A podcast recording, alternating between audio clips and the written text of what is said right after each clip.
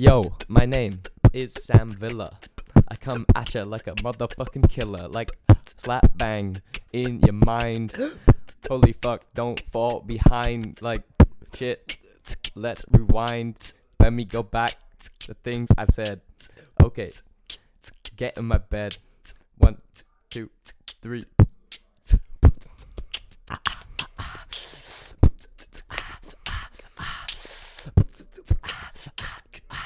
Uh. Yeah, what even is reality, man? Others look ahead cause they got a lot of plans. I stay in my head, made my mama real mad.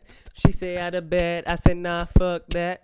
I don't need to go to class, I just gotta rap, rap, rap, rap, rap, rap. Psych, I wish, but I'm Indian kid. So why I got my ass on out of that bed? Check on my phone, dang, she left me on read. Fuck this time to escape in my head.